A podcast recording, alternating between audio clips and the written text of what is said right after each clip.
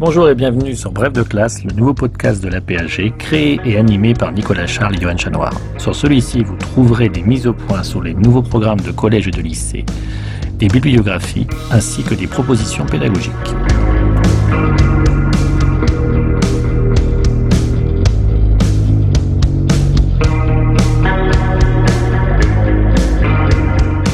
Le supplément de bref de classe, ce sont des conférences, des cafés histoire ou géographie, des journées d'études ou de colloques mises à disposition par la PAG pour servir d'approfondissement au programme de collège et de lycée.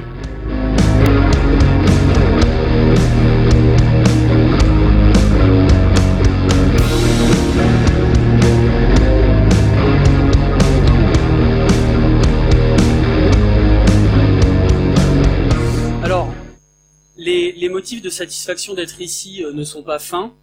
Euh, pour mille raisons, je vais en énumérer quatre ou cinq.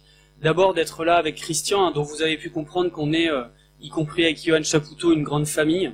Alors j'étais en train de réfléchir, je peux pas lui faire l'insulte de dire que c'est le père parce qu'on n'a pas cet écart d'âge, mais c'est Christian le grand frère, on pourrait dire.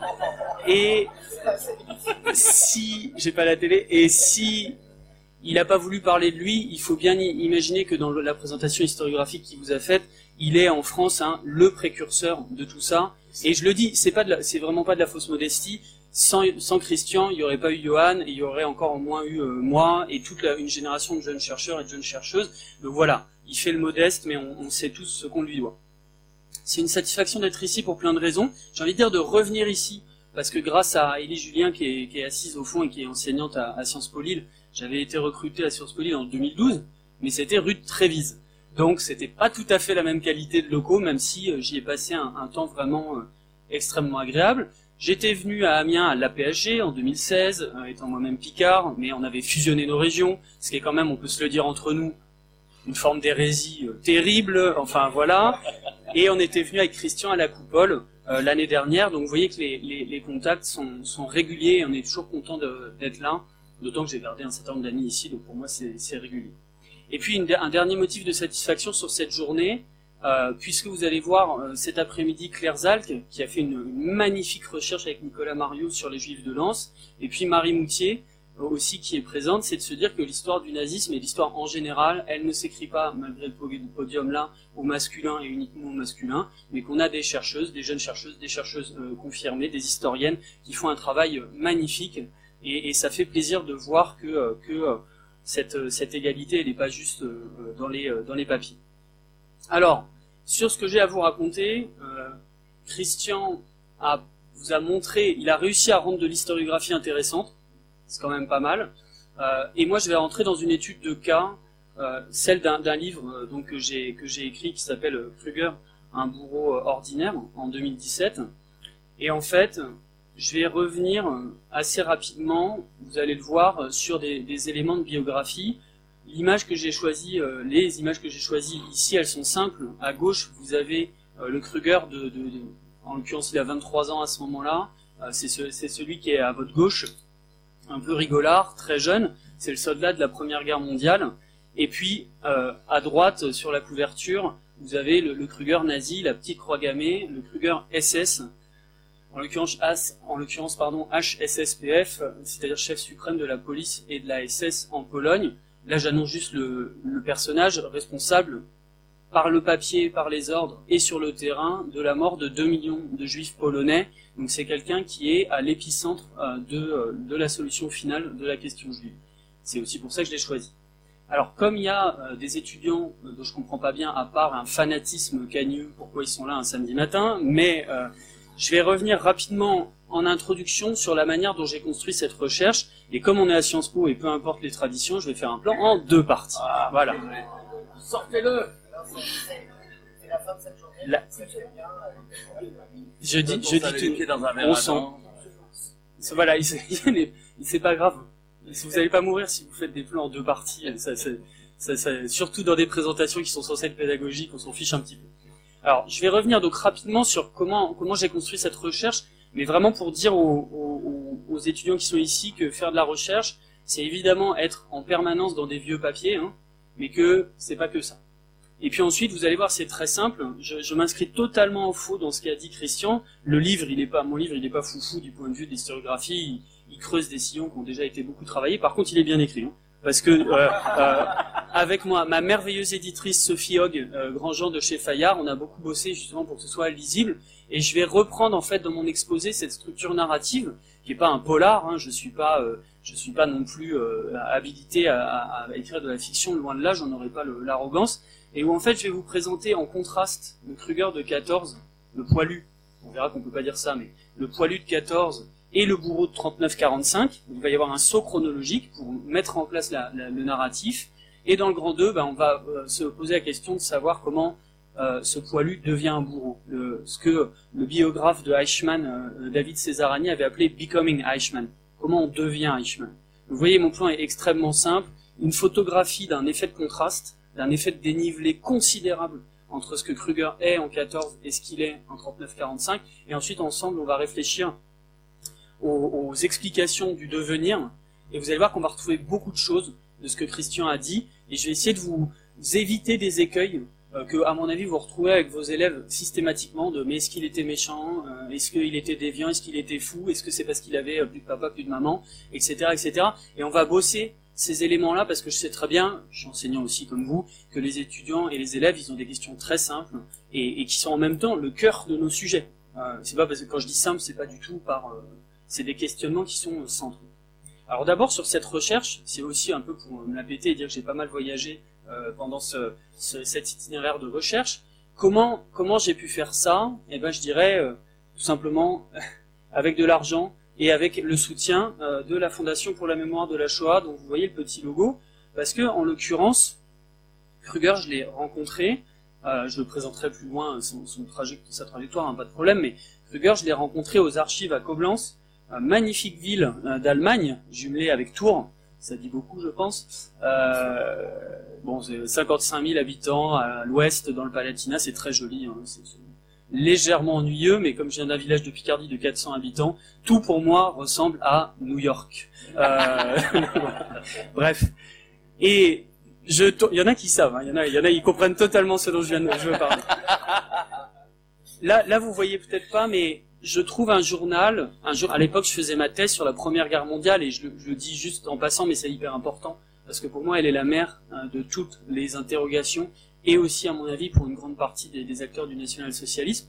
Et je tombe sur ce journal de guerre de 1918, écrit en Zutterlin-Schrift.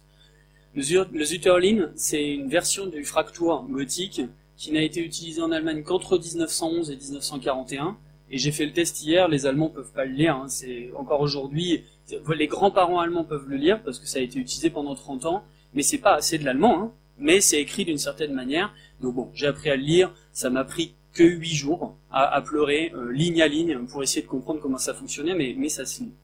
Et puis, le journal m'intéresse. Le journal m'intéresse parce que je m'étais déjà, passé mon expression, des fadés, euh, un certain nombre de mémoires de guerre, des hauts gradés comme Galwitz, comme euh, comment dire, Litzmann, comme euh, tous, euh, Ludendorff, etc. Et c'est passablement ennuyeux parce que c'est l'histoire par en haut, c'est l'histoire des généraux, etc., etc.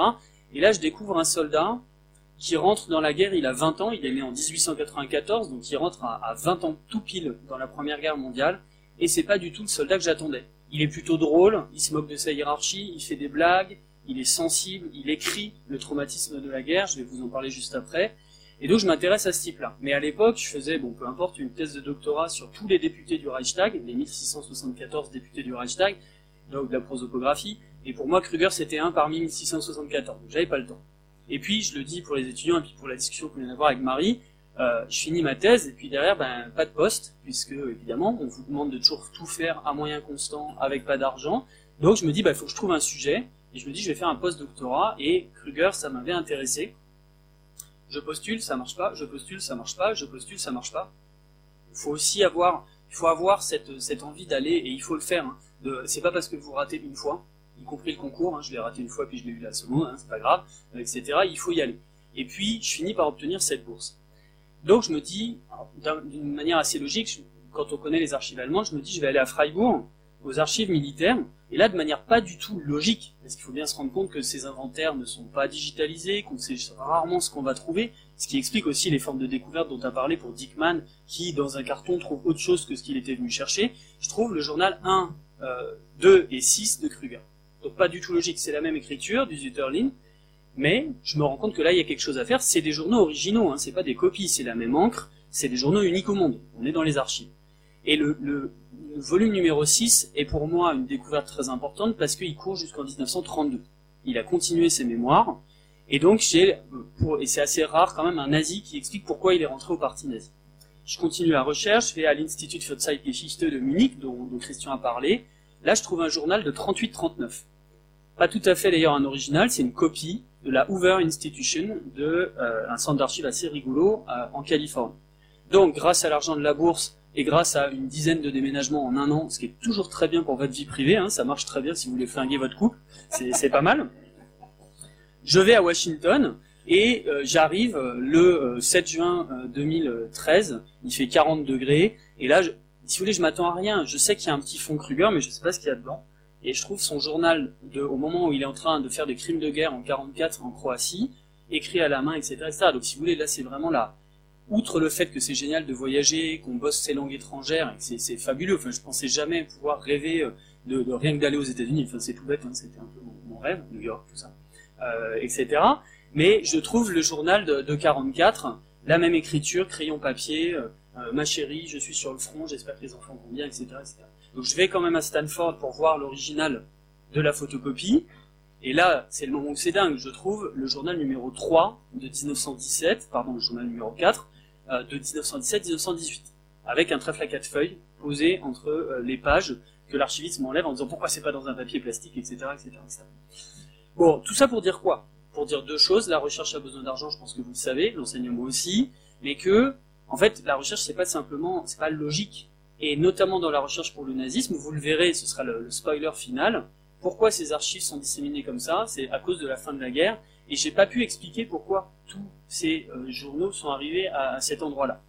Par ailleurs, je termine sur cette recherche. J'ai complété par quoi un mois et demi à Yad Vashem pour répondre à Madame, parce qu'il y a, c'est évidemment, on pourra en reparler après, il y a des distinctions énormes dans la manière dont les fonds d'archives sont créés.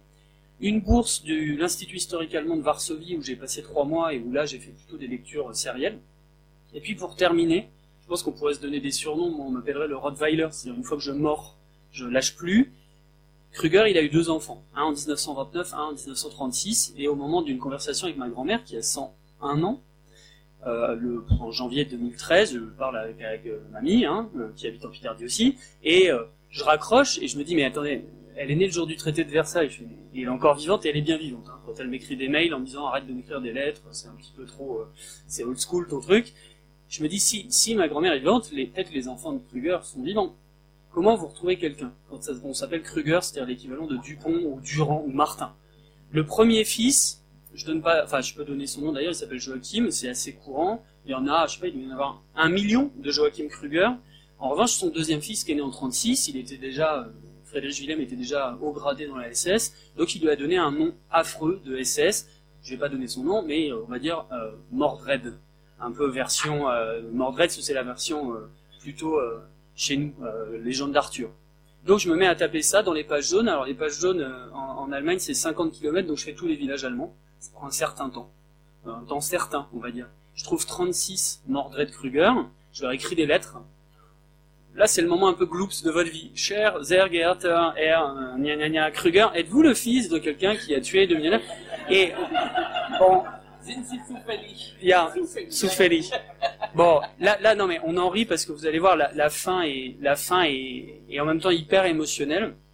J'envoie 36 lettres, je reçois 17 réponses, toutes manuscrites, par des gens qui ont tous cet âge-là, hein, qui sont tous nés dans cette période-là pour avoir un prénom aussi affreux. Ça marche pas, il faut écrire le livre, et janvier 2016, je me dis, je peux pas laisser ça comme ça, et je me rends compte que j'ai oublié 5-6 villages autour de Francfort, je réécris, et là il me répond. Il répond par mail le 13 janvier 2016, Zergeerter R, professeur, euh, professeur non, mais c'est pas grave, euh, patin, etc. Et là, c'est là où on rentre dans l'émotion. C'est-à-dire, ce type, il a, il a 80 ans, il est né en 36, il porte tout ça, et sa famille porte tout ça avec lui, et il me dit, euh, je suis honoré que vous fassiez la lumière sur cette période sombre de la, la plus sombre de la période euh, historique de l'Allemagne, dans laquelle mon père porte une responsabilité considérable.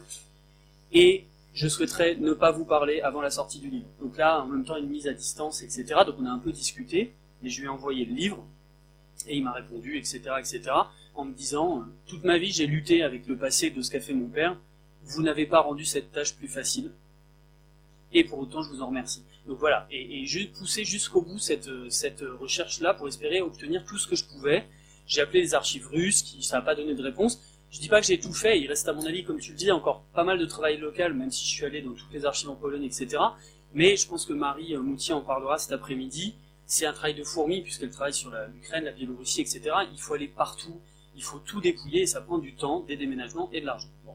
Alors voilà pour la bourse, les, les, les étudiants, j'ai envie de dire, je ne vous pousse pas à être historienne ou historien, mais en tout cas, on n'est pas que en train de faire du vieux papier, on voyage, on vit des choses, on va sur les sites aussi, on rencontre des gens, et, c'était une recherche magnifique. Alors maintenant, pour rentrer euh, dans la thématique, je vais essayer de vous présenter euh, la trajectoire de Kruger en forçant le trait. J'ai dit que j'allais être narratif, en forçant le trait, en forçant les contrastes entre celui qui a attiré mon attention sur la période 14-18, et on sort du centenaire, hein, euh, et le bourreau de 39-45, et vous allez voir que l'effet, euh, et vous aurez le droit de me contredire aussi, moi je trouve que l'effet est énorme, peut-être que je ne vois pas un certain nombre de choses qui sont déjà en place en 14-18. On y va.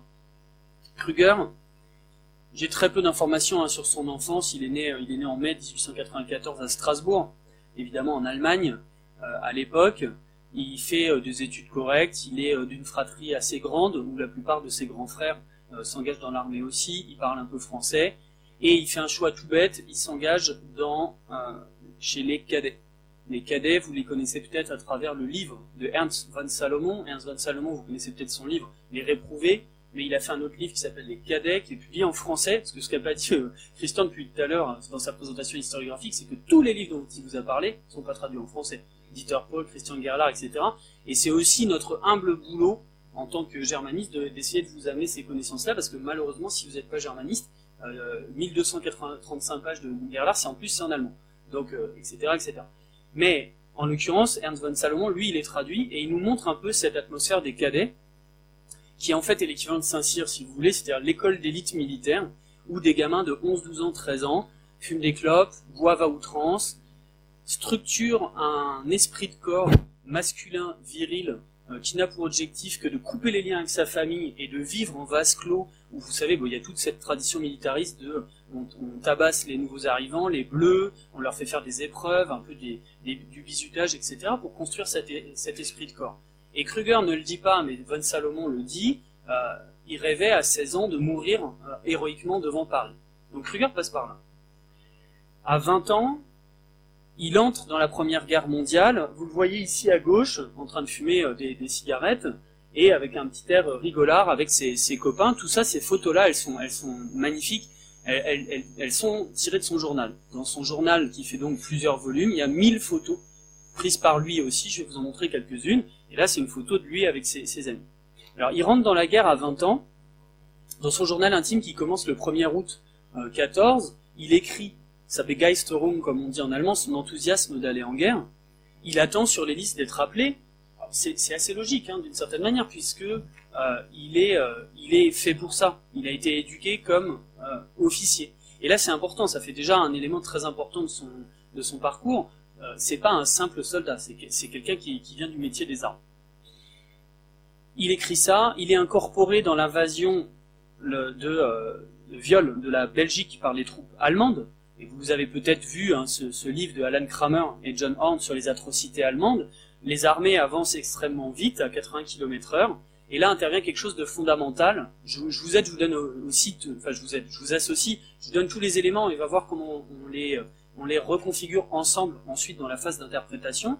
Le 5 août 1914 arrive quelque chose de très important. Le père de Kruger, qui s'est engagé dans la guerre, est tué sur le front il s'est engagé parce qu'il était, il était lui-même militaire, parce que l'incorporation avait lieu de 18 à 44 ans et son père était plus vieux que ça. Il est tué sur le front 20 km au-dessus de là où son fils attaque.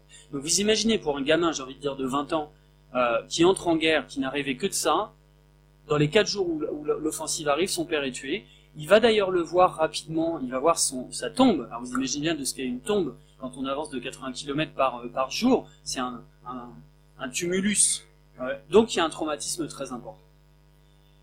À partir de là arrive ce que vous retrouvez partout dans la littérature de guerre, le baptême du feu. Pour Kruger, c'est particulièrement violent, mais pas plus que pour les ni plus moins que pour les 75 millions de soldats européens, 13 millions d'Allemands, 8 millions de Français, qui vont rentrer dans la Grande Guerre avec un imaginaire qui a une guerre de retard, c'est-à-dire qui, qui en fait rêve de 1870 ou à la rigueur.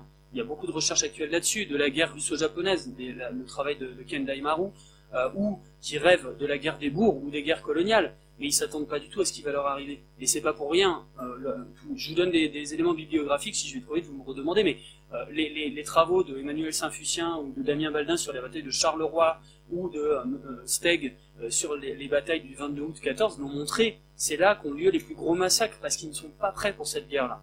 Kruger, c'est exactement ça. Il le raconte. J'aime bien les chiffres. Hein. Vous avez, je pense, vu quand Christian se retourne vers moi pour etc. Moi, c'est les chiffres.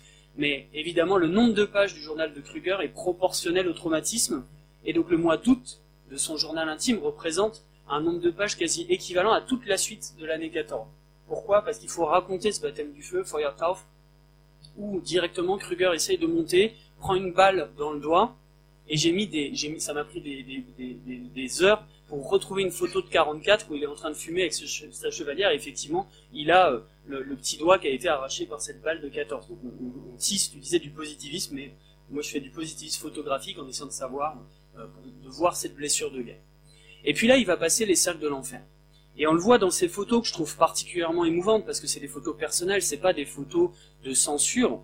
Euh, sur votre gauche, vous avez quoi? Une photo de Kruger qui photographiait le corps euh, d'un soldat anglais mort. Et là, c'est un soldat, mais vous le savez, euh, dans certaines unités, en allant au combat, dans certains régiments, vous aviez plus de 22% de morts. Euh, c'est la statistique de base de la mort des officiers, 15% pour la troupe. Le déluge, vous, le connaissez, on sort de 4 ans de centenaire, on a tous mangé du 14-18 matin, midi, goûter et soir. Euh, 2300 livres ont été publiés pendant le centenaire en français entre 2012 et 2018 sur la Première Guerre.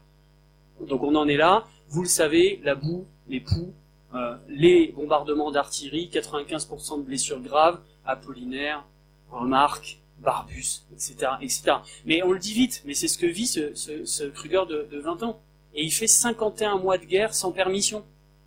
Donc, à, gauche, à droite, pardon, vous voyez aussi cette tentative métaphorique de l'écroulement des bombardements d'artillerie, où Kruger, qui est quelqu'un de passablement pas religieux, il y a quasiment, alors là vous voyez, c'est typiquement, il n'y a pas, autant la religion peut avoir un, impact très fort sur certaines, euh, certaines trajectoires de bourreau, autant chez Kruger c'est pas le cas, mais on voit ce Christ euh, sort tomber de sa croix dans les décombres, et tout est ravagé. Tout est ravagé, euh, jusqu'au corps des animaux, euh, et notamment cet animal que, Kruger affectionne, qui sont les chevaux, parce que c'est Kruger, il est formé à la cavalerie, donc pendant la guerre, il s'occupe beaucoup des chevaux.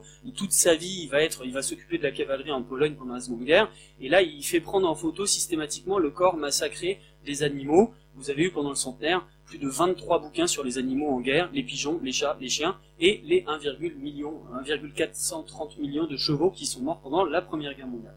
Bon, là, il faut bien se rendre compte de ce que c'est. C'est les cercles de l'enfer. Et petit à petit, même quelqu'un qui sort de l'école de guerre, euh, si vous voulez, est usé, est plus qu'usé. Euh, tout cet idéal héroïque qui date, c'est bête, mais qui date de Homère, et qui date de l'Odyssée, et qui date de ce fait guerrier, héroïque, où on peut se sacrifier personnellement pour la collectivité, mais où il en sort quelque chose, tout ça est massacré. Tout ça, l'héroïsme est mort dans les tranchées, et on passe son temps à prendre des shrapnels sur la tronche, euh, euh des bombes explosives, des, obus, des marmites, version française, euh, et il n'y a, pas de courage face à une marmite. Euh, il suffit de se terrer dans sa tranchée et d'attendre. Et Kruger, il le dit comme ça. Et d'une certaine manière, il se met à ressembler à ce à quoi vous pouvez accéder en langue française, qui est Junger qui est Orage d'acier, qui est la guerre comme expérience intérieure, qui est ce, ce que je vous ai mis ici, parce que le, le Zutterlin c'est rigolo à lire, ce Frontschwein, ok Das Frontschwein, also ich. Le cochon de tranchée, c'est-à-dire moi. Alors cochon de tranchée, ça va pas du tout comme traduction, mais on peut pas traduire poilu. Parce que poilu, je pense que vous le voyez, mon, mon grand-père était dans les tranchées, bon, la moustache, euh, un type un peu bonhomme, tardi qui se cache quelque part, euh, cette culture antimilitariste à la française qu'ont étudié plein d'historiens, dont Nicolas Offenstadt, cette mémoire du poilu à la française, les mots des tranchées, euh, étudiés par Odile Rouanet, etc., ça va pas du tout. Le Franzwein allemand, c'est quelqu'un qui est, qui est pas antimilitariste. Il, c'est un chien de guerre, c'est quelqu'un qui a été aguerri, qui a été durci, et qui n'est pas non plus ce que les Français appelaient le, le pauvre couillon des tranchées, le PCDT, le pauvre couillon des tranchées, parce que là encore c'est antimilitariste.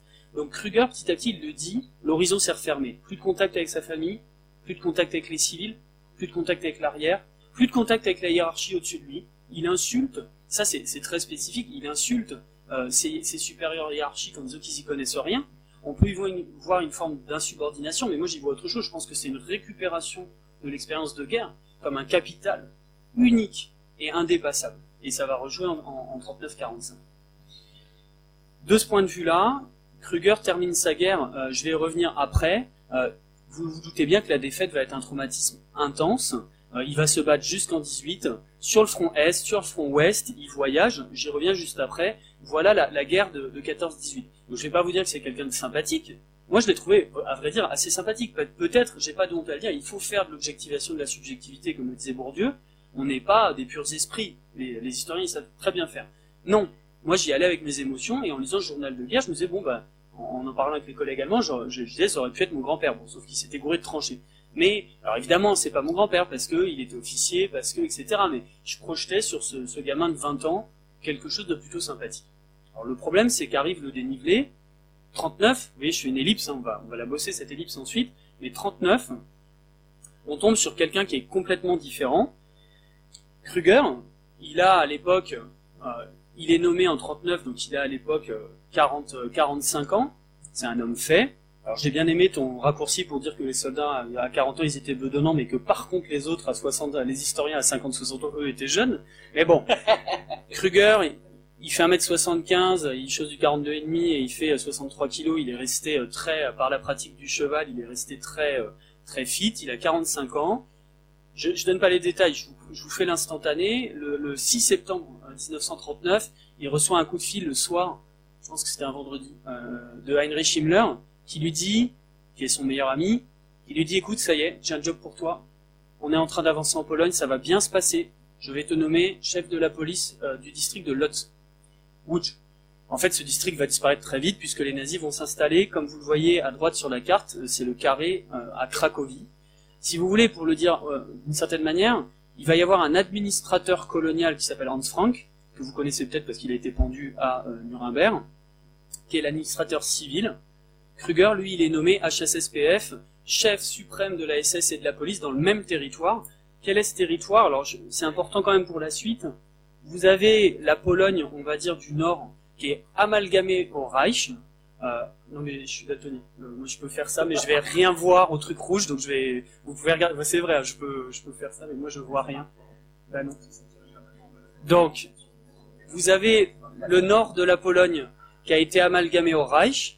Vous avez effectivement tout ce qui est à l'est euh, qui là est euh, vers vers l'Union soviétique, et vous avez ce territoire très spécifique que dont vous avez la carte à droite, qui aujourd'hui correspond à l'est de la Pologne et à l'ouest de l'Ukraine qui va être un, territoire colonial qui s'appelle le, gouvernement général, où, si vous voulez, c'est le dépotoir du Reich.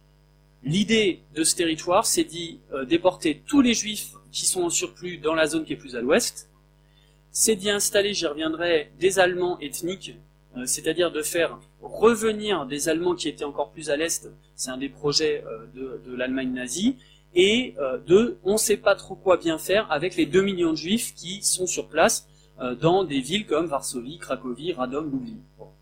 Kruger, il arrive là, euh, il prend son, son, sa Jeep, et il y arrive le 8 octobre, son journal s'arrête là.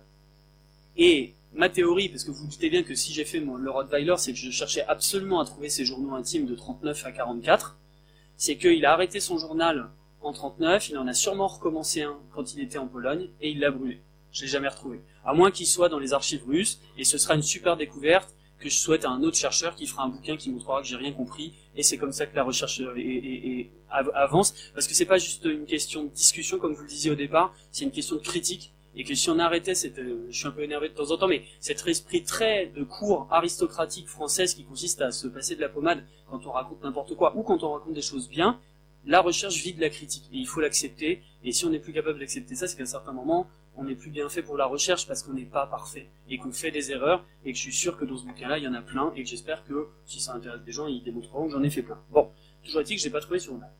Kruger arrive en Pologne. Quelles sont ses attributions? Réprimer la population polonaise. Première mission. Il a une mission sécuritaire qui vise, et vous vous doutez bien que quand on est SS, réprimer, ça a un sens très large, qui vise à en fait euh, opprimer euh, la population polonaise. Il doit s'occuper des populations juives sur place, je dis bien s'occuper à une époque où il n'y a aucune idée que, la solution de la question juive sera l'extermination. On est en 39, euh, l'idée c'est d'abord c'est l'ordre donné par Reinhard Heydrich le 21 septembre 1939 de ghettoisation de toutes les communautés juives de plus de 500 personnes qui vise à concentrer. Et un camp de concentration, Tal Brutman va vous l'expliquer en orfèvre cet après-midi, euh, ça n'a pas rien à voir avec un camp d'extermination. Mais il, est chargé de ça. Et puis, là, je n'insisterai pas, mais j'ai envie de dire, vous avez qu'à lire La promesse de l'Est, qui est le livre de Christian qui est posé là. Euh, il a une troisième fonction qui est, je l'ai dit, de ramener des Allemands ethniques, des Volksdeutsche, pour germaniser une partie de, la zone. Alors pas au départ pas dans le gouvernement général, qui a une zone dépotoir qui n'est pas perçue comme germanisable, mais il doit s'occuper de ces déplacements de population. Je pense que vous imaginez ce que ça peut représenter pour quelqu'un dans, dans, un territoire ici qui a 12 millions d'habitants. Les objectifs des nazis, vous savez, Anna Arendt, qui évidemment s'est magistralement plantée, elle s'est plantée comme toute intellectuelle avec les outils de l'époque, c'est-à-dire qu'elle a fait un travail magnifique, qui était le meilleur qu'elle pouvait faire à l'époque, et dont on se rend compte aujourd'hui que la banalité du mal est en fait pas, un concept opératoire, ou en tout cas pas totalement opératoire, mais Anna Arendt avait des fulgurances, et elle le dit, les nazis étaient des gens qui, comme les coloniaux avant eux, pensaient en siècles et sentaient en continent. Ça les dérange pas de dire à Kruger, tu dois faire venir 500 000 Allemands ethniques qui n'ont jamais mis les pieds en Allemagne dans ce territoire. Ça les dérange pas de dire, il va falloir que tu déportes un jour des centaines de milliers de juifs polonais à cet endroit. Ça les dérange pas de dire, on a besoin de main d'œuvre dans le Gros Reich, dans le Altreich, le vieux Reich, donc tu dois déporter de force des centaines de milliers de Polonais. Je pense que vous imaginez ce que ça donne. L'efficacité allemande, c'est-à-dire un immense fiasco. Rien ne marche. Et là, il faut vraiment regarder ça en face. C'est-à-dire que quand on descend au local, quand on est à Berlin avec des rapports, c'est super, on a tout bien géré.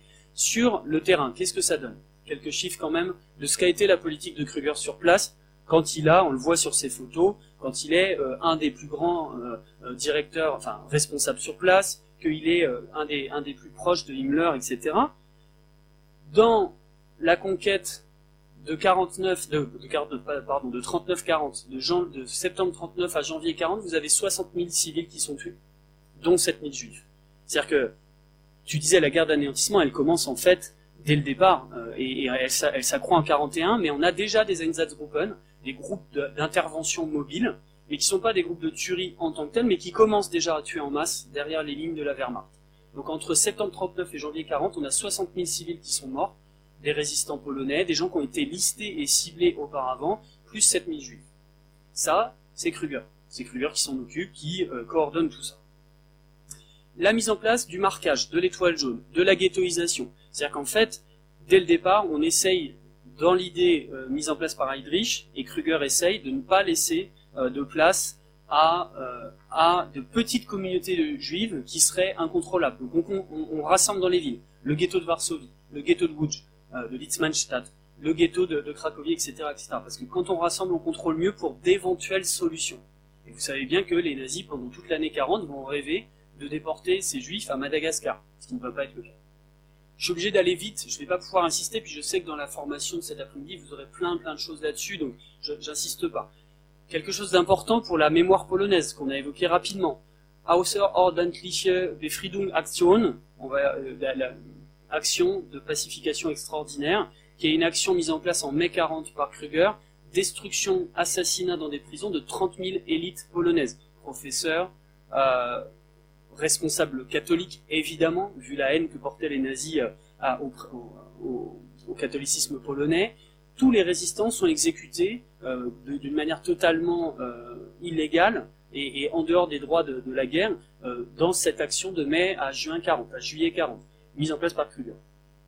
Évidemment, la solution finale, qui vous le savez, hein, tel un séisme, tu le dis, ou comme une explosion, part de l'Est, part d'une pratique de terrain, des Einsatzgruppen, qui là deviennent des unités de tuerie mobile, telles que le traduit euh, Raoul Hilberg, qui commencent à massacrer au 16 août euh, en Ukraine, en Biélorussie et dans les pays baltes, puis aboutissent à des massacres de masse comme à Babillard le 29-30 septembre 1941, et puis cette solution, c'est terrible, mais cette solution, telle une traînée de poudre, revient vers l'ouest, et quand elle revient vers l'ouest, elle, elle, passe par le général gouvernement, et Kruger a une réunion avec Himmler et Odilo Globochnik, qui gère le district de Lublin, qui est le district de l'Est ici, et le 13 octobre 41, il commence à discuter ça, et vous le savez, après ces, immenses débats qu'il y a eu entre Christopher Browning, euh, Dieter Paul, Christian Gerlach, euh, Florent Braillard, etc., la, décision de la solution finale se dessine, puis arrive la conférence de Wannsee, et euh, tout ça commence à, et, commence à aboutir l'idée d'une extermination planifiée des juifs polonais, hein, des juifs polonais dans les camps d'extermination de l'action Reinhardt, que sont Belzec, Sobibor, Chelno et, euh, et bien sûr Majdanek, etc., etc. Kruger signe les ordres, mais pas seulement. Kruger, c'est pas un bourreau de bureau, c'est pas quelqu'un qui fait dans la paperasse. Pourquoi? Parce que dans une des actions, je termine là-dessus parce que je vais vite, mais dans une de ces actions où je peux reconstituer le mieux ce qu'il a fait, la destruction du ghetto de Varsovie, une fois que le ghetto de Varsovie a été réduit de 450 000 personnes à 75 000, quand je dis réduit tout bêtement, hein, à partir du 22 juillet 42, vous avez des trains qui partent tous les jours vers Treblinka euh, et vers les camps d'extermination, les juifs sont détruits. Mais il reste en 43 75 000 juifs de travail euh, qui travaillent dans le ghetto. Himmler dit ça va pas du tout. Euh, là on peut pas ils vont nous faire un foyer de résistance. Il va contre, tu disais tout à l'heure, les situations locales sont compliquées, il va contre l'administration de la Wehrmacht, et même contre l'administration de la SS économique, l'administration économique de la SS, qui disent on a besoin de ces juifs pour l'effort de guerre. Il dit non, non, non, non. Les objectifs raciaux doivent passer devant les objectifs économiques. Kruger arrive, il nomme quelqu'un, je rentre pas dans les détails, qui s'appelle bon, Zamer Frankenegg et qui foire complètement. Euh, sa mission, puisque les juifs résistent, et c'est important pour les étudiants hein, qui parfois, et vos élèves vous posent la question, pourquoi les juifs n'ont pas résisté? Mais évidemment qu'ils ont résisté. Et ils ont résisté partout où c'était possible, à Sobibor, à Varsovie. Ils résistent. Alors vous imaginez, Furibar, Kruger appelle Zaman Frankenegg, il lui dit t'es dégagé. Il nomme à sa place Jürgen Strupp, un mec pas très marrant, et il lui dit tu me détruis ça. Et il me dit si tu peux faire un joli, joli feu d'artifice quand t'as fini, tu fais péter la synagogue. Je te donne les explosifs, ça fera un beau, je cite, message politique. Ils détruisent le ghetto de Varsovie, vous avez le rapport Stroop hein, qui est en ligne, qui est une source en même temps magnifique et terrible de, ce, de ce, cette destruction totale du ghetto de Varsovie. Quand je vous dis Kruger, encore une fois c'est du narratif, mais Kruger va sur le terrain le 2 mai, il voit des familles en train de sauter euh, de, toit en toit, il dit qu'est-ce que vous faites, pourquoi vous leur tirez pas dessus? Et donc le type qui dit Mensch, euh, une sorte une sorte d'un non ouais plutôt le côté insulte tu vois. Euh, qui dit je peux pas faire ça. Kruger se pointe et lui dit toi tu, tu, tu dégages t'es viré. T'es pas t'es pas fait pour ce genre de job. Donc on a, on a quelqu'un qui est sur le terrain et qui fait des ordres. Quand il est il est congédié j'y reviendrai après le 11 novembre 43 de sa tâche comme Globochnik qui est congédié tout le monde s'en va. Pourquoi? Parce que le boulot est fini. Parce que quasiment à la fin de la guerre dans le général gouvernement il reste 300 juifs. Alors pas, pas à ce moment là mais quasi. Donc il a fait son travail et il est nommé, si vous avez suivi, en Serbie, en Croatie, euh, pour qu'on commette des crimes de guerre dans une des divisions, une des pires divisions qui s'appelle la division Prince Eugen. Je ne spoil pas la fin en 45. Bon, je pense que l'effet de contraste, vous le voyez. Et en même temps, j'ai essayé de semer des petits hameçons pour que vous ayez des, interprétations déjà qui vous viennent euh, sur comment on transforme Kruger en train de fumer ses clopes en 14-18, euh, un, un soldat de 20 ans, 24 ans, en Kruger de 39-45 qui n'hésite pas à faire tirer sur des enfants et qui ne sourcille pas. Comment on passe de l'un à l'autre c'est le moment où on rentre dans le grand 2 et euh, dans les hypothèses. On a un petit quart d'heure pour ça et c'est bien. J'aimerais tester avec vous en fait des hypothèses tout bêtes, mais qui, qui sont pas tout bêtes encore une fois, qui traînent dans l'historiographie. Est-ce que c'est une question de déviance? Est-ce que Friedrich Wilhelm Kruger? Est-ce que Himmler? Est-ce que Heuss Est-ce que tous ces gens-là étaient des fous? Des fous brutaux, des abrutis, des gens qu'on aimerait rejeter dans la déviance. On va y venir première, et évidemment je vais vous répondre non, hein, euh, est-ce qu'on peut l'expliquer par le déclassement social? C'est des ratés, des losers. Oui et non. Est-ce que c'est une explication par l'idéologie? Vous voyez que je fais rejouer les catégories Goldhagen, Browning qu'on a vu tout à l'heure, et évidemment, euh, dans un en même temps pas macronien, euh, je vais terminer en vous disant que c'est un peu de tout ça avec une analyse générationnelle. Alors d'abord, est-ce que c'est un fou? Et là, vraiment, je pense que c'est une des choses que vos élèves et mes étudiants me demandent toujours. Pourquoi? Parce qu'il faut bien se le dire, le nazisme fait partie de la pop culture. Vous en avez dans les jeux vidéo, vous en avez dans les films. Vous avez sur YouTube euh, Bruno Gantz qui s'énerve en disant qu'il n'a pas accédé au concert de, YouTube euh, dans un mème euh, devenu célèbre. Je crois que je retarde d'environ 10 ans, mais, euh, voilà. Vous avez tout ça. Et c'est très pratique. Et c'est un usage social. On est, on est entre nous. Hein. C'est très pratique de dire que c'était des fous. On lit Jonathan Little, 2005, prix Goncourt, 2006, pardon, Les Bienveillantes. Incipit. Je suis normal, donc Max Auer, le pr- euh, c'est quand même un livre qui fait qu'aujourd'hui on parle encore de tout ça, vu son succès, un million d'exemplaires, etc. Incipit du livre, je suis normal, je suis l'humanité, sauf que le type, je passe les détails, mais euh, il couche avec sa sœur, il se met des, des concombres là où je pense, etc., etc. On est face à cette tentation très, très logique de tout rejeter dans la, dans la déviance. Pourquoi? Parce que ça nous rassure sur notre normalité. Nous, on est tranquille, nous, on ferait pas ça. Alors, je, vous- le dis franchement avec toute l'honnêteté, rien ne va dans les deux sens. Alors, je connais pas vos vies personnelles, donc ça, c'est plutôt pas mal. Mais je veux dire, il y a, à mon avis, il y a autant de déviants aujourd'hui et autant de gens normaux dans le nazisme, ça, ça a pas bougé. Et il faut éviter de vous rassurer par cette explication-là. Si, alors là, c'est vraiment pour des blagues, mais si on considère que être normal, c'est être blanc, hétéro, cis, pas tromper sa femme et s'occuper de ses gosses, bon, voilà, n'en déplaise à certains sur le plateau télé, enfin, je n'y reviendrai pas, mais euh, Kruger, c'est la totale. Alors, c'est un bon mari. Il est fiancé depuis 1921, en 44, il continue à écrire à sa femme, je t'aime, tu me manques, j'espère que les gamins, ça va bien se passer. C'est un bon papa. Ce qui à l'époque est plutôt rare dans la, manière dont la paternité est faite, ce qui reste assez rare aujourd'hui, hein, on va pas se cacher pour demander des pensions alimentaires. Bref, mais euh, je ne vais pas rentrer dans des débats. Kruger, il s'occupe de ses enfants dans son journal. Euh, son journal, c'est un journal intime. Euh, Jochen, le premier, il a de la fièvre, il est encore à 40 degrés. Qu'est-ce que je vais faire? Il rentre au gymnasium. Le type, il est en 44, en train de faire des crimes de guerre, et il se dit est-ce que Jochen va avoir des bonnes notes en maths pour rentrer au gymnasium? Il a adopté cinq enfants, d'accord? A un de ses amis de la SA qui, a eu un divorce très compliqué et il est devenu, alors il les a pas adoptés chez lui, mais il est devenu euh, euh, parrain des, curateurs des deux garçons et des trois filles. Il passe son temps à écrire j'ai toutes ces correspondances-là, je t'ai envoyé 1000 marques pour ta scolarité, j'espère que ça se passe bien, etc. Donc un très méchant nazi, hein, on le voit. Bon, pour, juste pour en, rajouter une couche, mais il y a un de ses collègues avec qui il était, qui l'a suivi dans toute sa carrière, qui est alcoolique. Ça arrive. Et euh, il lui fait signer un papier, j'ai retrouvé ça dans les archives à Berlin, il lui fait signer un papier en disant, bon, le type il signe, August Wehmann, je ne boirai pas d'alcool du euh, de septembre 1934 à janvier 35, je l'ai promis à mon Obergruppenführer euh, Kruger qui se porte garant de mon, de, mon du fait de, ma, de mon abstinence. Le type il est là en train de guérir des écrouelles. Et il est, et dans, dans son journal intime, il est comme ça, hein, il est, euh, il, il passe son temps à gérer des problèmes pour sa mère, pour le testament, etc. Donc si vous cherchez une faille, bah, je suis désolé, il n'y en a pas. Et si vous cherchez une faille chez Himmler, en lisant la publication en français, euh, il a une maîtresse. Waouh On va pas, on va, on va pas faire un test parce que ça, peut, ça peut faire des. Mais si tous les gens ou toutes les femmes qui ont des, amants ou des maîtresses étaient nazis, ça, saurait. Enfin, je veux dire que ça, ça en ferait pas mal, euh, etc., etc.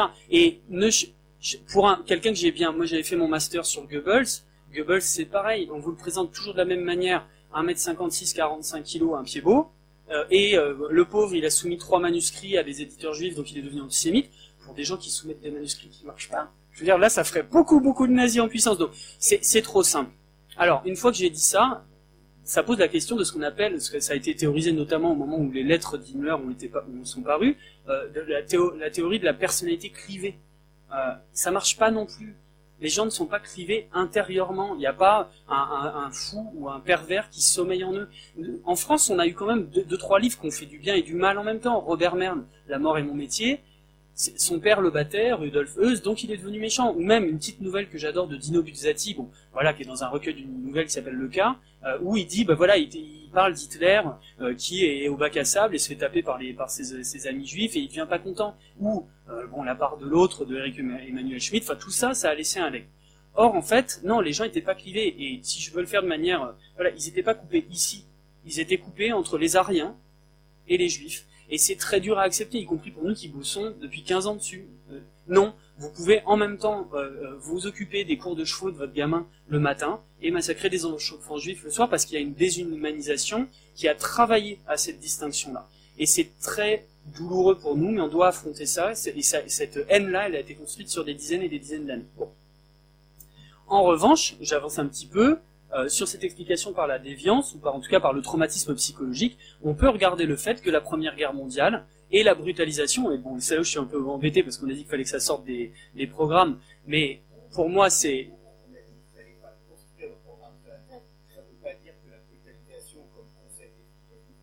Bien, bien sûr, mais c'était, je, je, comprends tout à fait que euh, dans les questions de chronologie, on doit être euh, complètement au cordeau parce que sinon, et puis il y avait un autre problème de cette idée de brutalisation, mais j'y reviendrai, c'est que ça écrase complètement euh, l'entre-deux-guerres et que la crise de 29, etc., etc.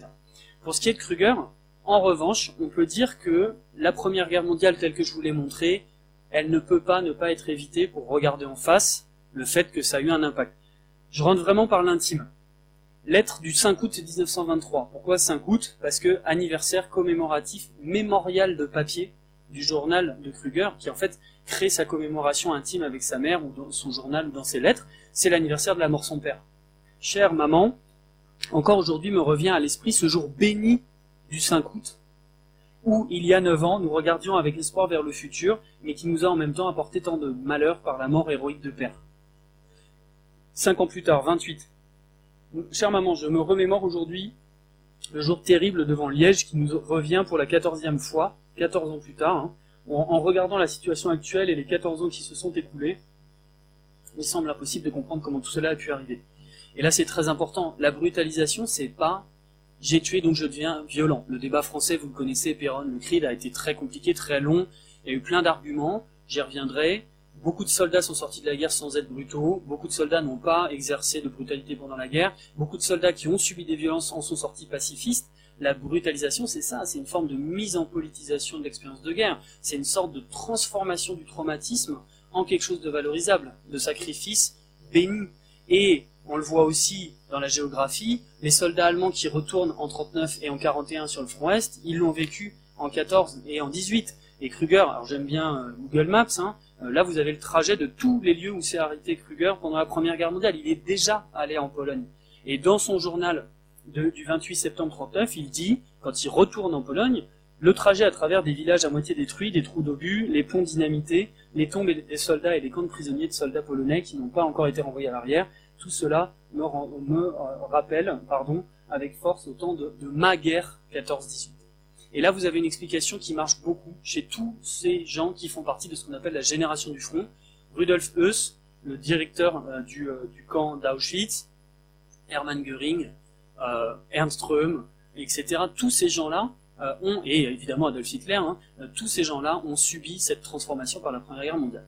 Le temps avance, donc j'avance aussi un petit peu. Est-ce que c'est une question de déclassement? Est-ce que les nazis étaient des losers qui ont en fait des opportunistes sans idéologie, qui ont juste cherché une revanche sociale? Alors là, c'est vrai, oui, c'est important. Je vous donne quelques exemples. C'était quoi le, job d'Eichmann dans les années 20 Adolf Eichmann, hein, le type qui a déporté 6 millions de juifs, qui était directeur des trains, etc., qui a fini euh, en Israël en 61. C'était quoi son travail dans les années 20 Pour un grand Autrichien et Allemand commun Livreur d'essence au porte-à-porte.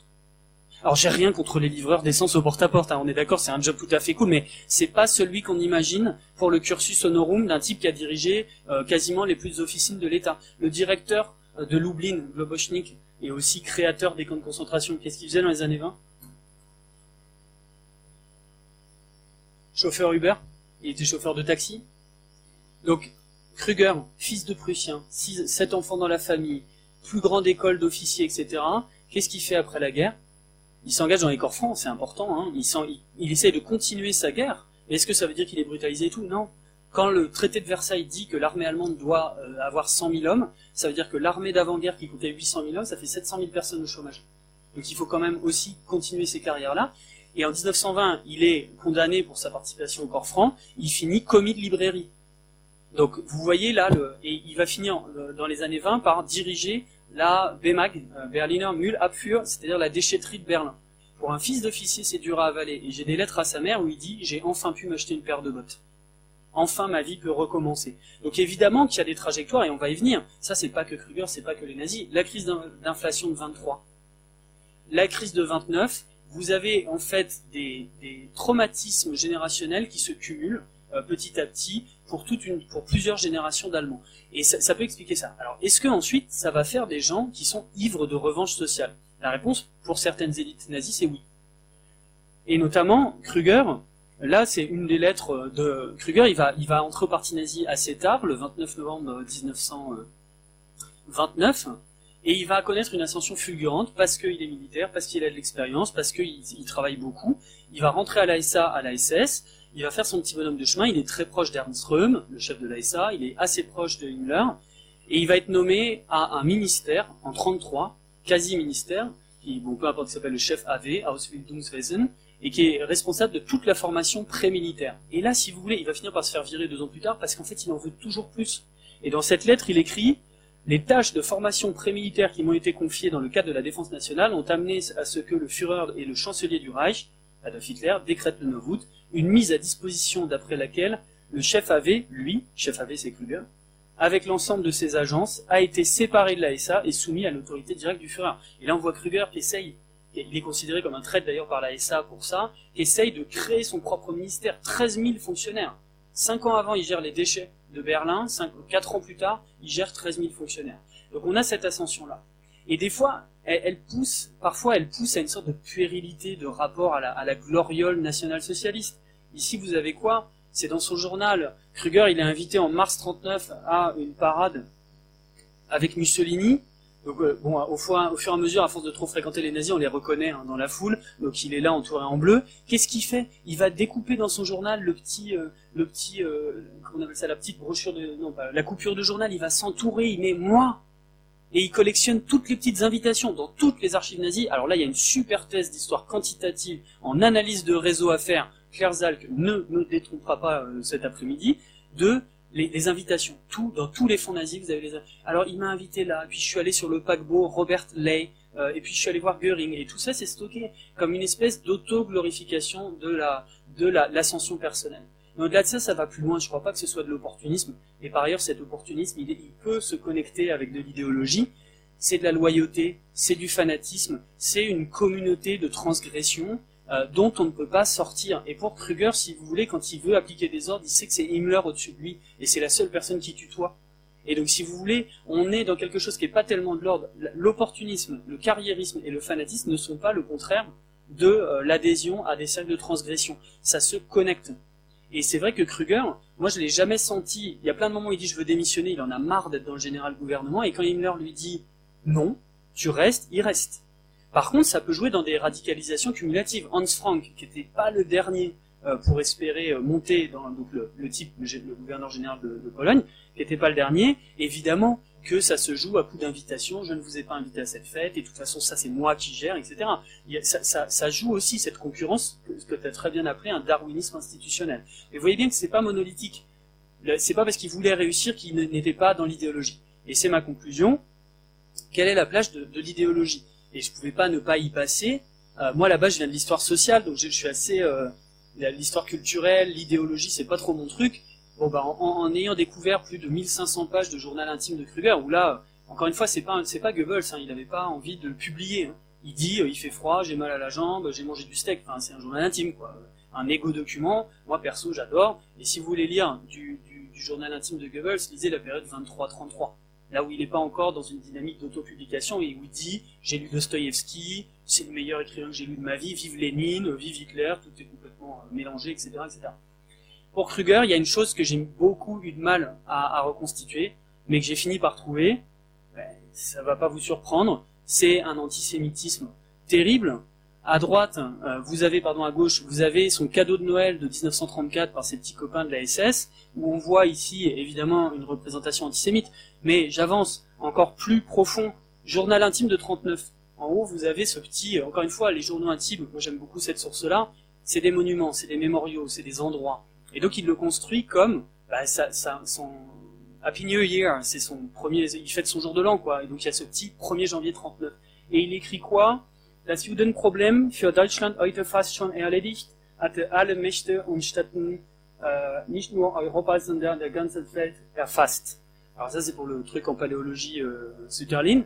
Le problème juif que l'Allemagne a presque réussi à, gérer, à, dépasser, et là il parle de la nuit de cristal, il parle des programmes de la nuit de cristal, a été saisi par non seulement par tous les, euh, les pays d'Europe, mais aussi par le monde entier. Et en fait, dans son journal, il est dans cette vision très très protocole des sages de Sion, hein, du complot juif en permanence. J'ai mis beaucoup de temps, et ce sera ma conclusion, à comprendre d'où ça venait. Comment je fais pour savoir quand est-ce qu'il est devenu comme ça? Parce que dans la SS, c'est logique qu'en 39, il ait subi de la formation, etc., etc.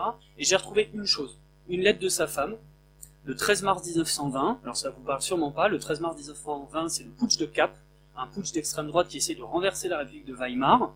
Et sa femme lui écrit, un autre Zutterlin encore plus horrible à lire, elle lui dit C'est dommage que tu sois pas à Berlin, cet horrible petit peuple juif se cache dans l'ombre et tout le reste est dans la lumière de la future dictature.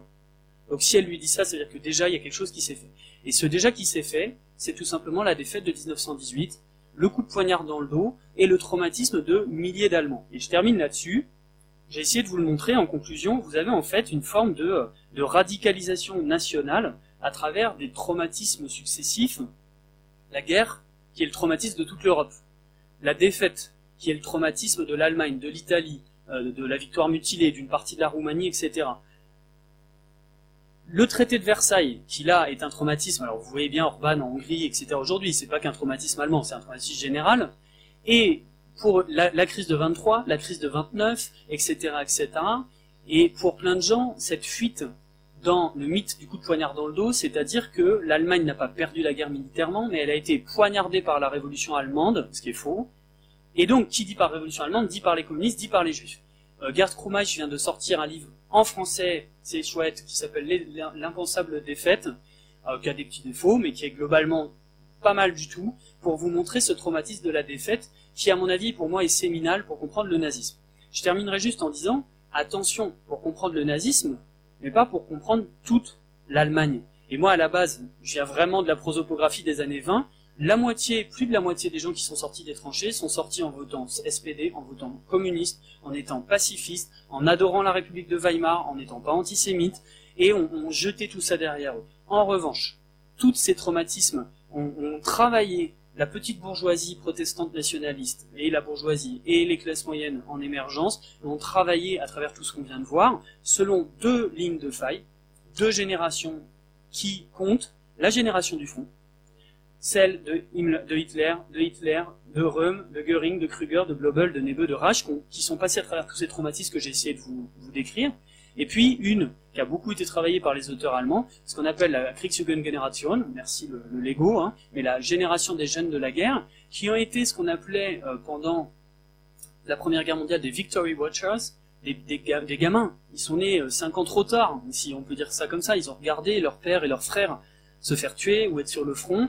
Ils ont lu les nouvelles et les dépêches, et puis est arrivée la défaite. Et quelqu'un comme Heydrich, quelqu'un comme Himmler, ils étaient tout près d'arriver au front. Et ils y sont pas arrivés. Quand arrive 39-45, là je le dis pour rire, mais c'est même pas drôle. Vous pensez que qu'est-ce qu'ils vont faire ces types comme Heydrich et Himmler, qui ont jamais vu un front de leur vie et qui ont passé 20 ans à parader en uniforme? C'est quand même un peu caustique. Et ils vont revivre la, la, le 14-18 qu'ils n'ont pas vécu. Et Eichmann, il dira, une fois qu'il a massacré les juifs européens, j'ai enfin connu mon expérience des tranchées. Et on a cette compétition entre ces deux cohortes, ces deux générations, euh, évidemment en gardant toujours le social en vue, qui va aboutir au crime à, travers cette, radicalisation euh, énorme. Voilà, quelques conseils bibliographiques euh, qui étaient prévus avant, en l'occurrence évidemment le livre de Christian, Croire et détruire, Ulrich Herbert traduit en français Werner Best, Un nazi de l'ombre, et puis Enzo Traverso, À feu et à sang, euh, qui là est plus une synthèse générale, mais qui vous parle de ces généalogies de la violence. Si vous voulez d'autres livres en français, je vous en donnerai évidemment. Je vous remercie beaucoup et j'étais un peu trop long, mais merci.